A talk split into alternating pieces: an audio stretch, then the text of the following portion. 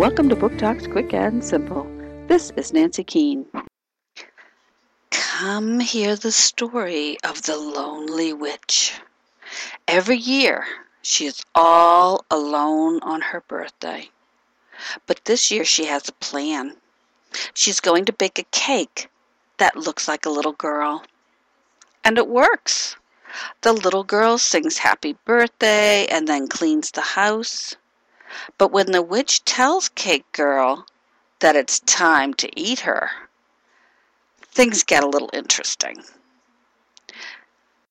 Cake Girl by David Lucas, Farrar, Straus and Giroux, 2009.